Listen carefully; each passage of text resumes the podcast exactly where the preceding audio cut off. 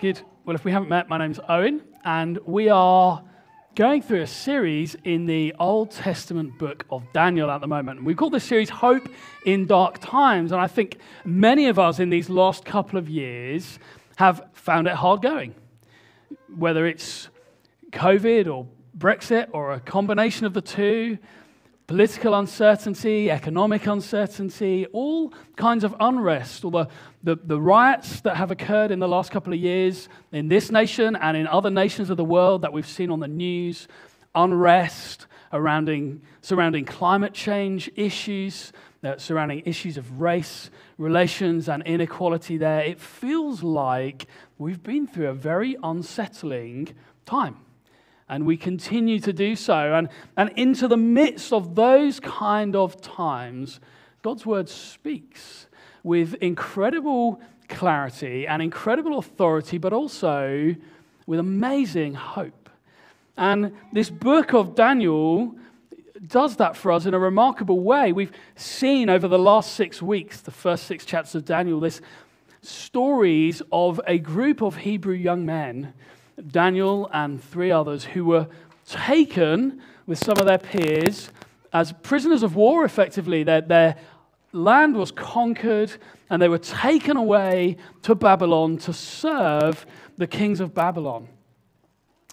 And, and there they lived, and, and they had a, a hectic time of it. They, they lived under pretty serious oppression. They lived, as we've read these stories, under almost seems constant threat of death one way or another, whether it was a fiery furnace or lion's dens, or if you don't get the interpretation of my dream right, I'm going to execute you. This is one of the kings. It, it just was not a comfortable or easy time to live in.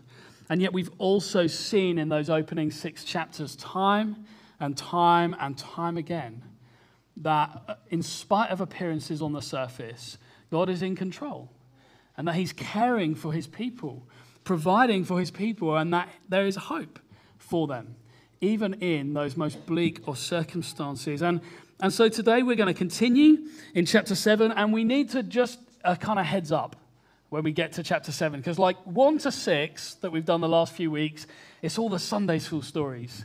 And they're, they're like a little bit quirky in places, but by and large, most of us have kind of heard them. We have an amount of familiarity, and they're kind of comforting stories to read.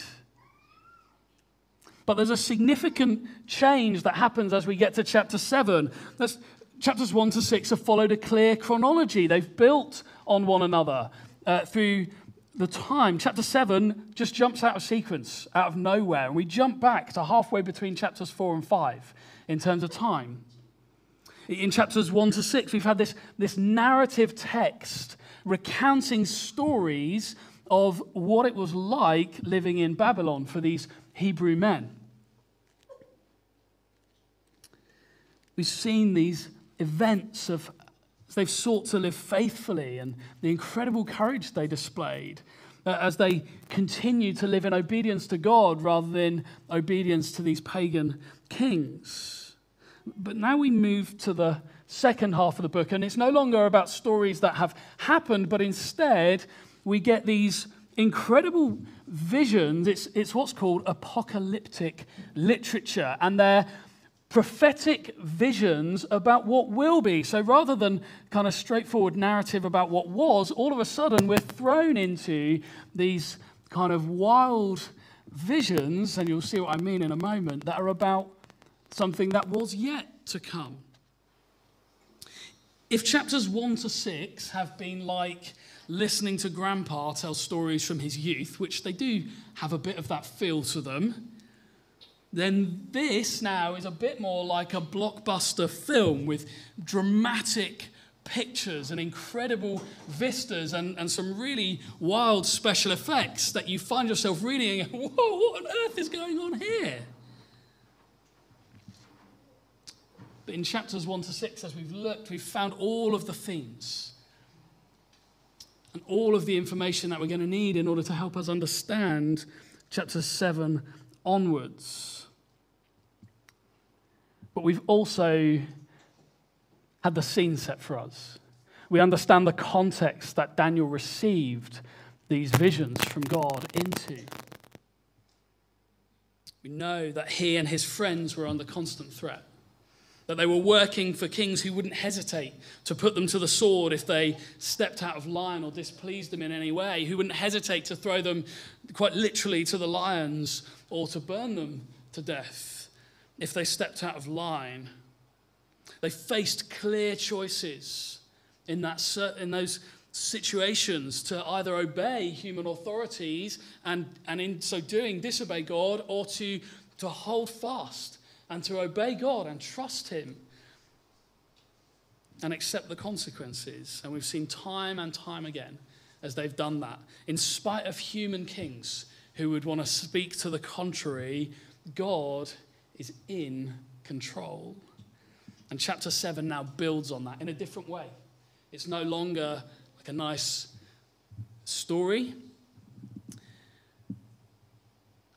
It's a bit wild. There's loads and loads and loads of material. I mean, there is a monumental amount of material, even in just chapter 7, that we could spend a long time unpacking. We don't have time to do that today, so we're, we're going to basically kind of skim across the surface of chapter 7 and acknowledge that there is one main theme. There is one key take home from this chapter, and that's where we're going to sink our roots down this afternoon. So we're going to try, I'm going to try hard not to get down too many rabbit holes, which is tempting in this passage, uh, and then we're going to zero in on that one main point as we get there. Is that okay? Cool. Let's read together. If you've got your Bible, why don't you open up to Daniel chapter 7? Uh, if you don't have one with you, the words will be on the screen for you to follow on we read In the first year of Belshazzar, king of Babylon, Daniel saw a dream and visions of his head as he lay in his bed. Then he wrote down the dream and told the sum of the matter.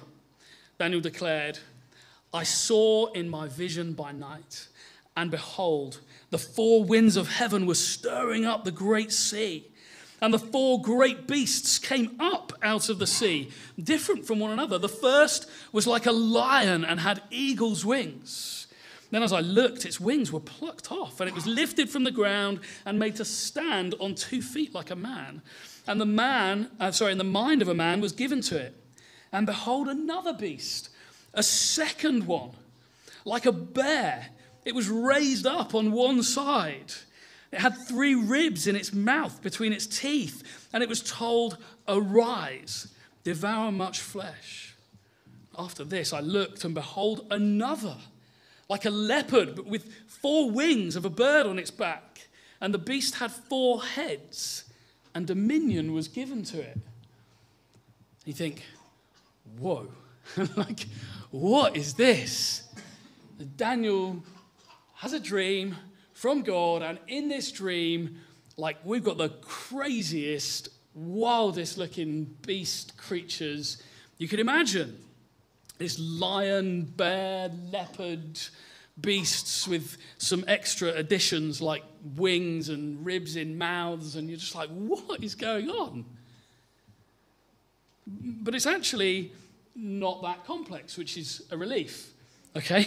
So, this is a type of ancient literature that had common motifs and common w- pictures and images that were used in order to represent certain things. And, and th- there's kind of a spoiler alert because we're going to get to it later. But these beasts that Daniel saw represent kings or kingdoms. And, and we find that out a bit more later. And actually, as we look, we also know that the lion was a, a very common motif used to represent Babylon and the Babylonian kingdom. It was something they used of themselves as a symbol. If you remember back to chapter 4 with Nebuchadnezzar, this lion who we've got now, the first beast, has got eagle's wings that then get taken off, and then he's given the mind of a man. If you were with us a few weeks back in chapter 4, Nebuchadnezzar, king of Babylon, the lion king. What happens to him? he ends up losing his mind, and we're told his hair grew long like the feathers of an eagle, these eagle's wings. But then God restored his right mind to him. The mind of a man was given to him. This first beast is about Babylon. Scholars are, are pretty well agreed on that. The bear again, scholars would say represents the Medo Persian kingdom, which came next. And we could, this is going to be a rabbit hole if I'm not careful, so we're not going to get into it. It's the Medo Persians, okay? the leopard with rings represents the next great kingdom that came, the Greeks, and Alexander the Great. And there's amazing detail in it that you think, like, there's no way Daniel could have known this, right? Why on earth does that beast have four heads? Well, when Alexander the Great handed over his kingdom, he didn't have a biological successor. He handed over to four generals, the four heads of this kingdom or this empire that he passed on to. These beasts represent the coming human kingdoms, bases of authority and power in the world. Now, there's no way Daniel could have known that that's what was going to happen. And yet, God spoke to him in this dream and about these coming kingdoms. Now, he might have been able to guess if he'd looked at kind of the current climate that the Medo Persians might come and nobble the Babylonians, which we read about back in chapter 5. But he would have no way of knowing the Greeks would come next.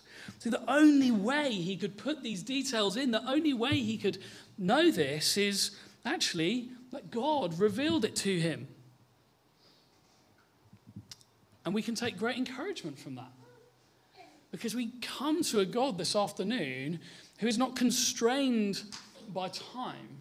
We come to a God this afternoon who knows all the days, who knows what is yet to come, who has purposed it. And amazingly, in his word, he has revealed some of that to us, which is incredible. Some things that have already been fulfilled, like these kingdoms that we can look back on and go, How on earth?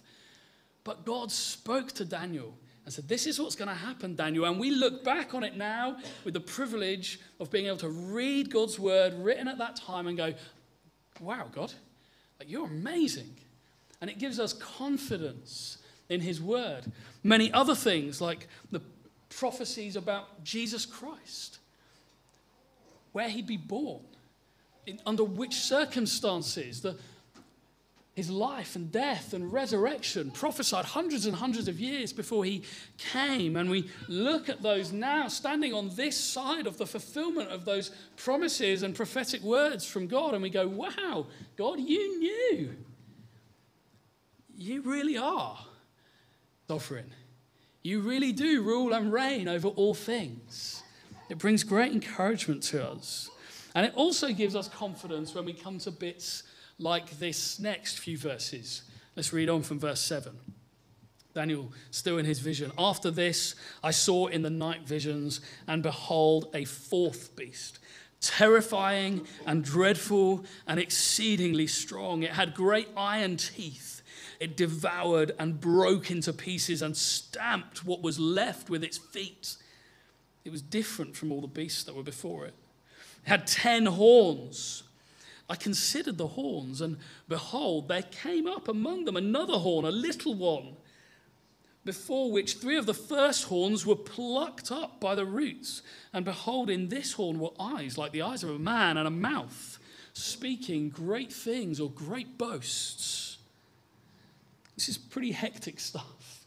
We, this, this beast is exceedingly more terrifying and more terrible than the first three.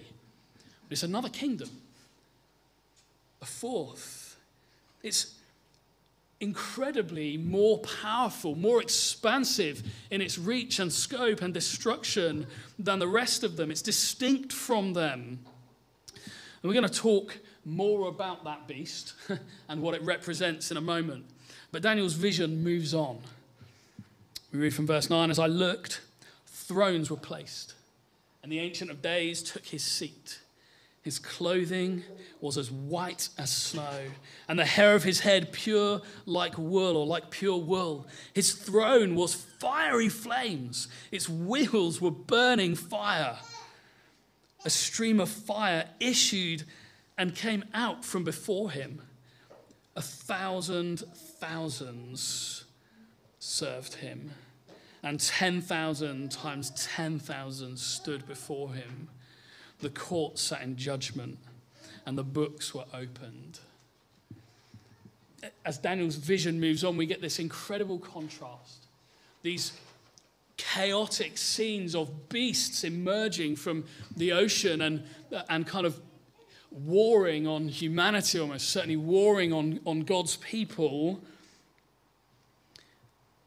And then all of a sudden, we cut to a completely different kind of scene as, as Daniel sees God, the Ancient of Days, seated on his throne. This is, this is a scene, unlike the chaos of the beasts coming out of the ocean, this is a scene of order. Scene of order. It's like a courtroom scene. I mean, it's, it's no less intense, perhaps, than the beasts, because we see the Ancient of Days is, is quite something to behold. He's radiant in white robes and white hair. He's picture language, symbols of purity. He's, he's not like those beasts, he's pure. And he sits on a throne of fire that has, I love the idea of the throne with wheels, has wheels of fire. And out from him and out from his throne comes yet more fire. This fire is a picture of a purifying. Fire has a refining thing about it. It's used in the purification of metals, it's used to, to purify and refine things. And this one on the throne, the Ancient of Days, who is completely pure, also has a refining power about him that those who are drawn near are either burned up in impurity or, or are refined and made pure themselves.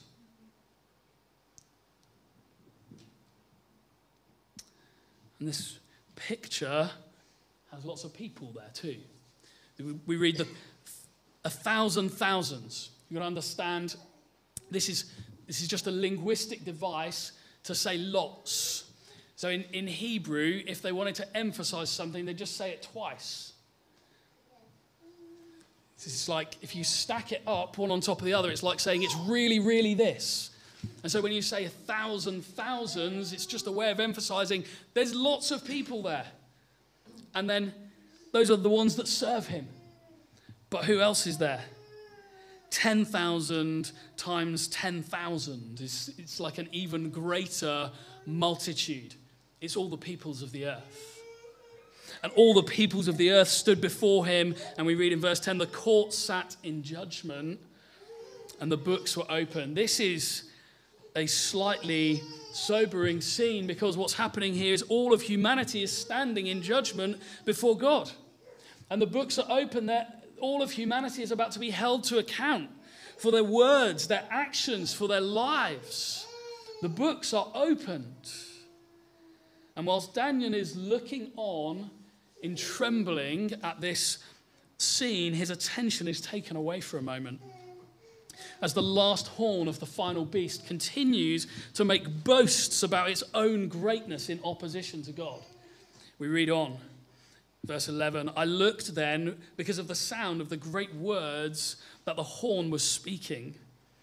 And as I looked, the beast was killed and its body destroyed and given over to be burned with fire. As for the rest of the beasts, their dominion was taken away, but their lives were prolonged for a season and a time.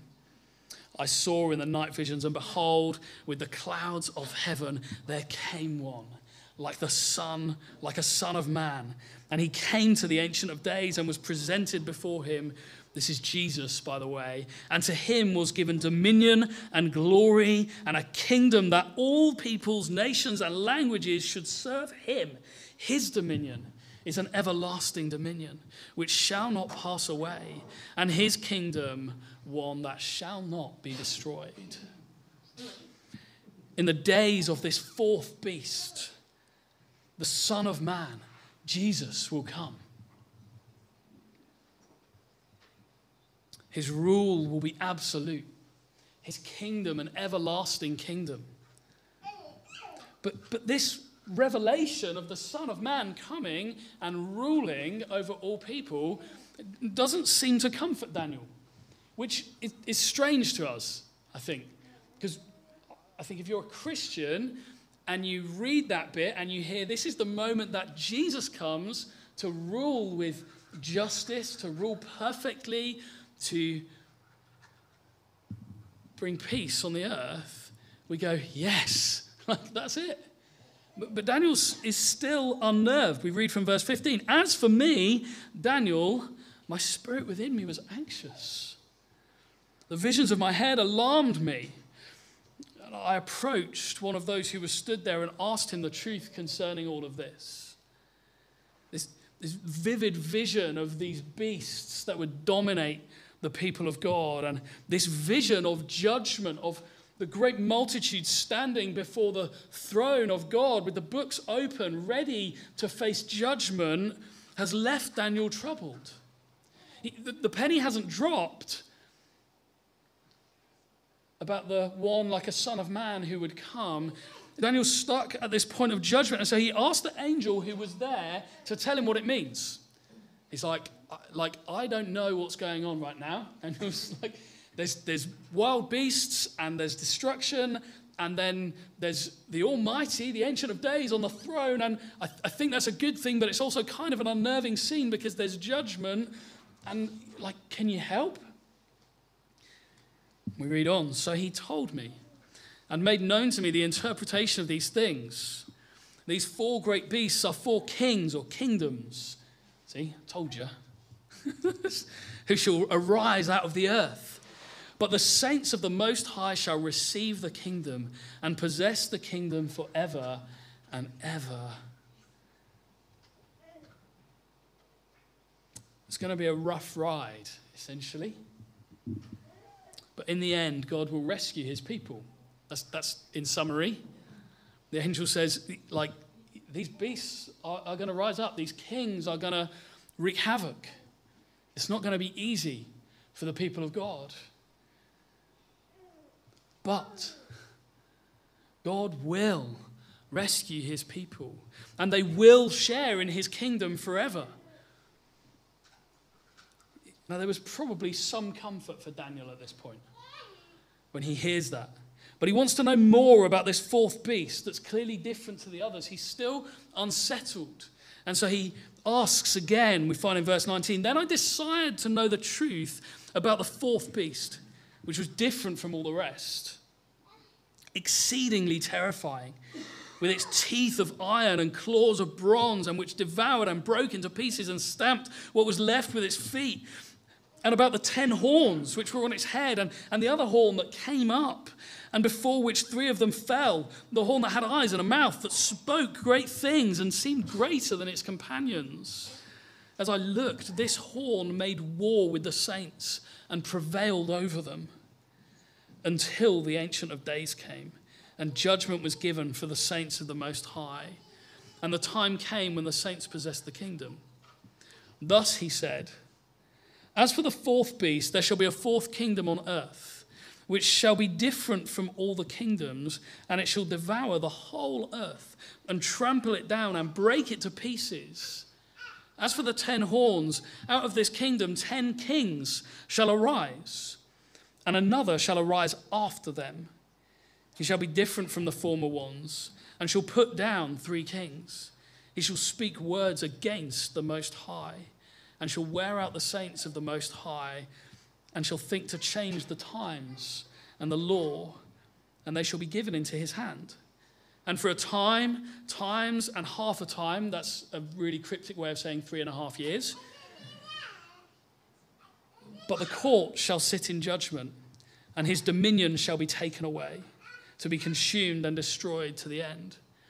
And the kingdom and the dominion and the greatness of the kingdoms under the whole heaven shall be given to the people of the saints of the Most High. That's, that's God's people, Christians.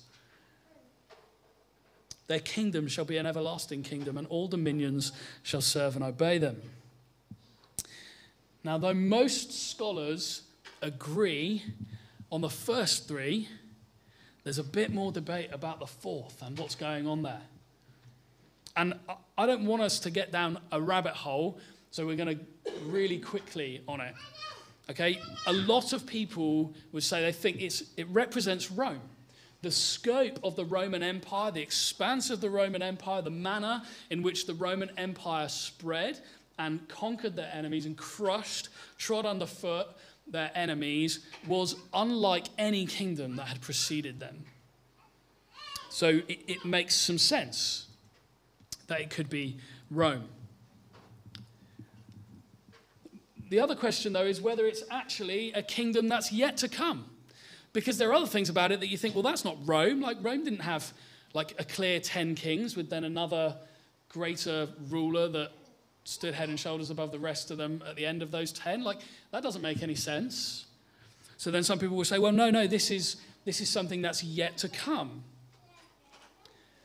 Some people will look at it and say, no, this isn't actually any more a physical reality. This is just a, a spiritual picture of Satan and demons who would wreak havoc on the earth. I personally think there's a little bit of both hand about this. I think it was a bit about Rome. I think it does represent the Roman Empire. The reasons for that are that the Son of Man, Jesus, in this passage, comes in this fourth empire. Jesus was born under Roman rule. And the Roman Empire was like none that came before it. But I think there's a future aspect to this too. Because the ten horns, the ten kings, but also most significantly, Jesus hasn't returned yet. And so when it talks about Jesus ruling and having complete dominion on the earth, this kingdom being removed completely and replaced by the kingdom of God on the earth? Well, I, I, I, don't know about you, but when I look around, I think that's not where we are right now. That's a future reality which we will see when Christ returns in glory and makes all things new, when he returns for his people. And we read in Revelation when he returns to judge the living and the dead. See this the judgment that is yet to come that's spoken of in these passages and the return of the son of man to rule over all things has not yet happened. And so I think there's a future reality to this. I also think that the expansive scope this absolute rule around the nations of the world I don't think we've yet seen that in the way that's depicted here. But I'm not going to make a big thing of it. Okay, I'm, I'm happy that people disagree over exactly what this fourth beast represents. And that's partly because I don't think until it happens we're going to know for certain. That's part of the reason I think it hasn't happened yet, because I think we'd be in no doubt if there was opposition like that. But I also think that if we get so caught up on trying to work out who it is and guessing whether they've come yet or is that them, like if you ever spoke, there are some people who just get so caught up on this stuff. Like they're constantly trying to guess. Like if you were to put a name on this ten, on this little horn that comes up and removes the others and reigns supremely over this kingdom against the people of God, if you had to put a name, I'm kind of hesitant to use it because I think people get all funny about it. But the Antichrist. And you get people, you speak to Christians who are like fixated on trying to work out who the Antichrist is. And they're like, Trump. I'm sure it's Trump. You, I, I'm, and then you get like the other political end of the spectrum saying, it's Biden. Like, for serious, is def- he is the Antichrist. You just watch. And it, like it's happened all throughout human history. And I just think we've, we've got to be humble enough to go, hey, like we don't know, but, but when the Antichrist does come in the way that we read in Daniel and we read in Revelation, I tell you what, you're not going to miss it. it's going to be pretty obvious. So we should probably stop wasting our time trying to second guess who it may or may not be. Because at a big picture level, this is what this passage is really all about. See, these four beasts represent human rulers and authorities who set themselves up in opposition to God and in opposition to God's people. It represents those who have done and those who will do. There are specific kingdoms that we can look at and go, yeah, it, I think it was them.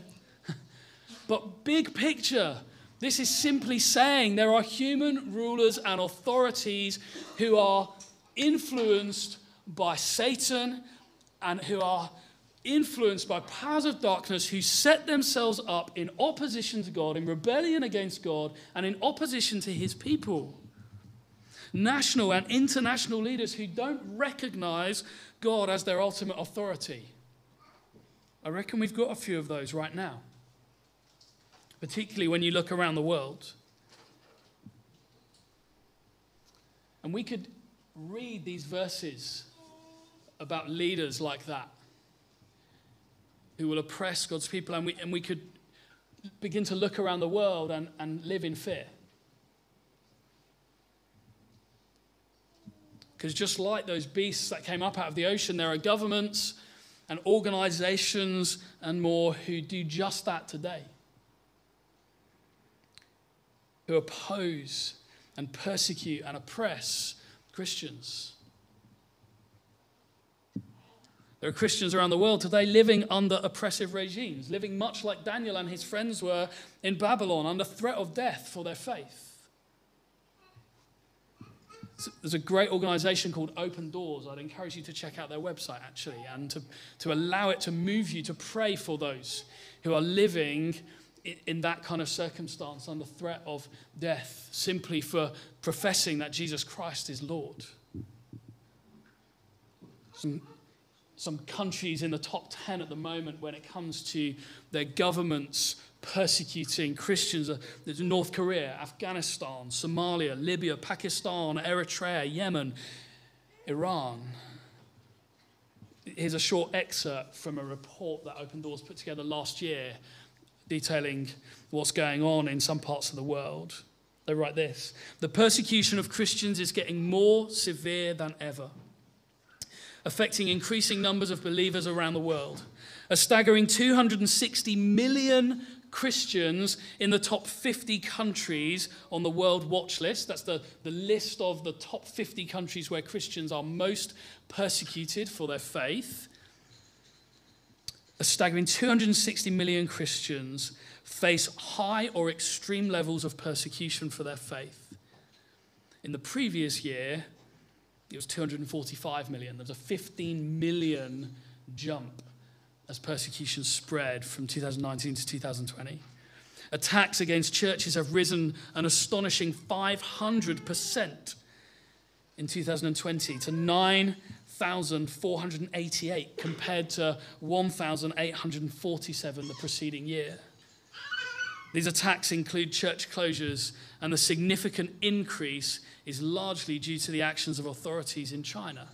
And if you'd seen any of that in the news, as Christians were told they're not allowed to gather to worship, their buildings closed down. But even here, where we are, we're a very, very long way off that, aren't we? Yeah? We are. but yet, even here, Christian beliefs, Christian values, ethics are increasingly mocked and seen as outdated, irrelevant, or worse, dangerous. To say that Jesus is the only way is narrow. We need to be more inclusive than that. And those who hold them are becoming more marginalized. But instead of causing us to live in fear, I believe these verses give us hope. Firstly, they give us hope because God said it would be like this. God said it would be the case that people would rise in opposition to Christians, would seek to persecute and oppress Christians. Though it shouldn't take us by surprise. It always makes me chuckle when people, it doesn't make me chuckle really, actually. It grieves me, if I'm honest. When people become Christians because someone leads them to believe that following Jesus will mean they glide through the rest of this life pain free, prosperous, and popular. I follow Jesus, and He'll make all your wildest dreams come true. You'll be healthy and wealthy, and you'll have everything you ever dreamed of. And when people believe that, they pretty quickly fall away or get disillusioned or feel betrayed when that doesn't happen for them. But you know, the Bible is much more honest than that. These verses that we've read today give us a heads up. It's like, guys, eyes open. It's not going to be plain sailing, there'll be opposition. It's not going to be a comfortable ride. And these verses don't stand alone in Scripture. Particularly if you open up the New Testament. I mean, just a few examples. In Paul's second letter to Timothy, he says this to Timothy as he writes He says, All who desire to live a godly life in Christ Jesus will be persecuted. It's kind of like, okay, that's pretty clear. In 1 Peter 3, we read this Do not be surprised, brothers, that the world hates you. Ouch But even if you should suffer for righteousness' sake, you will be blessed. So have no fear. Don't be troubled. In John 16 33, Jesus said this to his followers. And in turn to us, he said this In the world you will have tribulation or you will have troubles. But take heart. For I have overcome the world. See, that statement there from Jesus is the heart of what Daniel 7 is all about. Take heart, for I have overcome the world. In the world, you will have troubles. God, I, I, I hate to break it to you if you didn't realize this, but like following Jesus doesn't guarantee you like plain sailing. You're, you're going to have troubles, but you have an unshakable, eternal hope because Christ has overcome and he will return for his people. So, whatever's going on for you, if you've put your trust in Jesus, take heart. Whatever's going on for you. The list of Christians throughout the ages who've endured hardships, opposition, persecution, and more is a pretty long list. In fact, in the grand scheme of global history, I'd suggest that it's the norm for Christians to be mocked or worse for their faith. If you read your history, globally, not just like selective bits of the last hundred years of British history, where people who said they were Christians had a cultural position. Western 21st century and going back 20th century Christians often didn't really feel like that was the case and often don't feel like that's the case. See, I, I think on the whole, we're very comfortable. We're very at home in our surroundings. In fact, often it would seem there's really very, very little to distinguish us from the world around us. We, we tend to worry about the same things.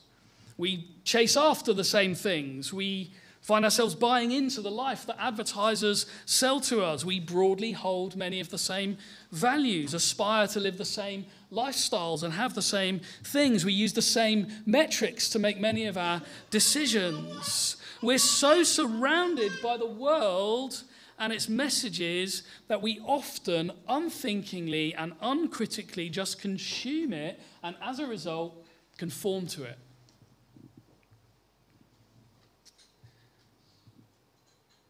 But we need to know this the cultural, comfortable environment that we've known in recent history in the West is an abnormality when it comes to history and when it comes to what's happening on in the globe right now. And actually, there is a shift. There is a growing intolerance in society for Christian values and for those who would seek to live in obedience to God. Those who make God's word their ultimate standard will find themselves increasingly marginalized. I think we begin to see that happening. And where that isn't the case for Christians, it's mostly because Christians are, are conforming to the pattern of this world rather than allowing Scripture to shape their values, their view, their priorities. And as contemporary culture once more sets out its stall in opposition to God, we, like Daniel and his friends, have a choice. Do we acquiesce to the world and take our cues from culture? Or do we look to Scripture and live in obedience to God? We have a choice. You have a choice. But we also have a hope. If we trust in Christ, we belong to an everlasting kingdom. We have a king who will rule and reign forever and who invites us to draw near to him. Those who stand in opposition to God right now will have their time. These, these beasts will rule. But their fate is certain, their time is limited. However much things feel out of control, however bleak things appear, However dark the night feels around you, the dawn is coming. Our hope in Christ is sure. Christ has died, Christ has risen, and Christ will surely come again. Daniel concludes in chapter 7 like this. He writes, Here is the end of the matter. As for me, Daniel, my thoughts greatly alarmed me. My color changed, but I kept the matter in my heart. Daniel ends this passage still freaked out. Why? He concludes with God reigning, and we kind of think, well, come on, Daniel. So why was he alarmed? Should we be alarmed? Daniel was alarmed, I think, because he believed this was true. This was going to happen. And he knew he was in the thick of it. He knew that more of his friends and people he knew would be put to death for their faith.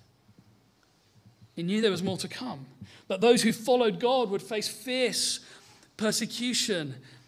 But also, he firmly believed that everyone was going to stand in judgment before God. And that's a serious and scary place to land. Especially so for Daniel. Because he didn't know some of what we know today. He didn't have the benefit of the New Testament. He didn't have the benefit of living this side of Christ coming. He didn't know what God was going to do with the coming Messiah. He didn't know that Christ was going to come and take judgment in our place, bear the weight of the wrath of God in our place. That when we stand before Him as those who are in Christ, instead of facing judgment, God will look on us and see the perfect righteousness of Christ instead of our broken mess and go, Well done, good and faithful servant. This was the case for the Old Testament prophets like Daniel. He had a message, but he didn't fully understand its meaning. It was the case for Daniel here. He had to trust God with it. But some of it was for our benefit, for our encouragement, for our strengthening. We find that as we read the New Testament. That's how Old Testament prophecy is spoken of, that we would be able to see the sovereign hand of God at work through the generations. We would be able to see that which has already unfolded in generations past that God said was going to happen and take courage. In fact, actually, we later read in Daniel 12, Daniel says this. Says, As for me, I heard but could not understand. So I said, My Lord, what will be the outcome of these events? And this is the answer Daniel got. And he said, Go your way, Daniel, for these words are concealed and sealed up until the end of time. He's like, Daniel, this isn't for you to know. This is for the future, for them to be benefited and for them to understand. He wouldn't and couldn't and was not supposed to know. So Daniel was troubled because he didn't see how this was going to work out. Yet we can look at it now and while there are still aspects of that fourth beast that we don't quite know how that's going to work out, instead of being troubled with the rest of Scripture and the New Testament, we're left in no doubt. And we find incredible comfort. The Ancient of Days is seated on his throne, pure and purifying. That the Son of Man, Christ, has come and will come again to rule and reign forever. Those who find hope in Jesus, I know there's many of us this afternoon, we're not left alarmed or confused like Daniel. Instead, we're left comforted and full of hope because the end is sure. The Ancient of Days will reign forever. And because Jesus took the judgment for us, because he saw our guilt and took it upon himself, for those who find forgiveness in him will reign with him forever. What an incredible hope, hey? I wonder if you could stand with me. We're going to pray, and then Johnny lead us in a final song.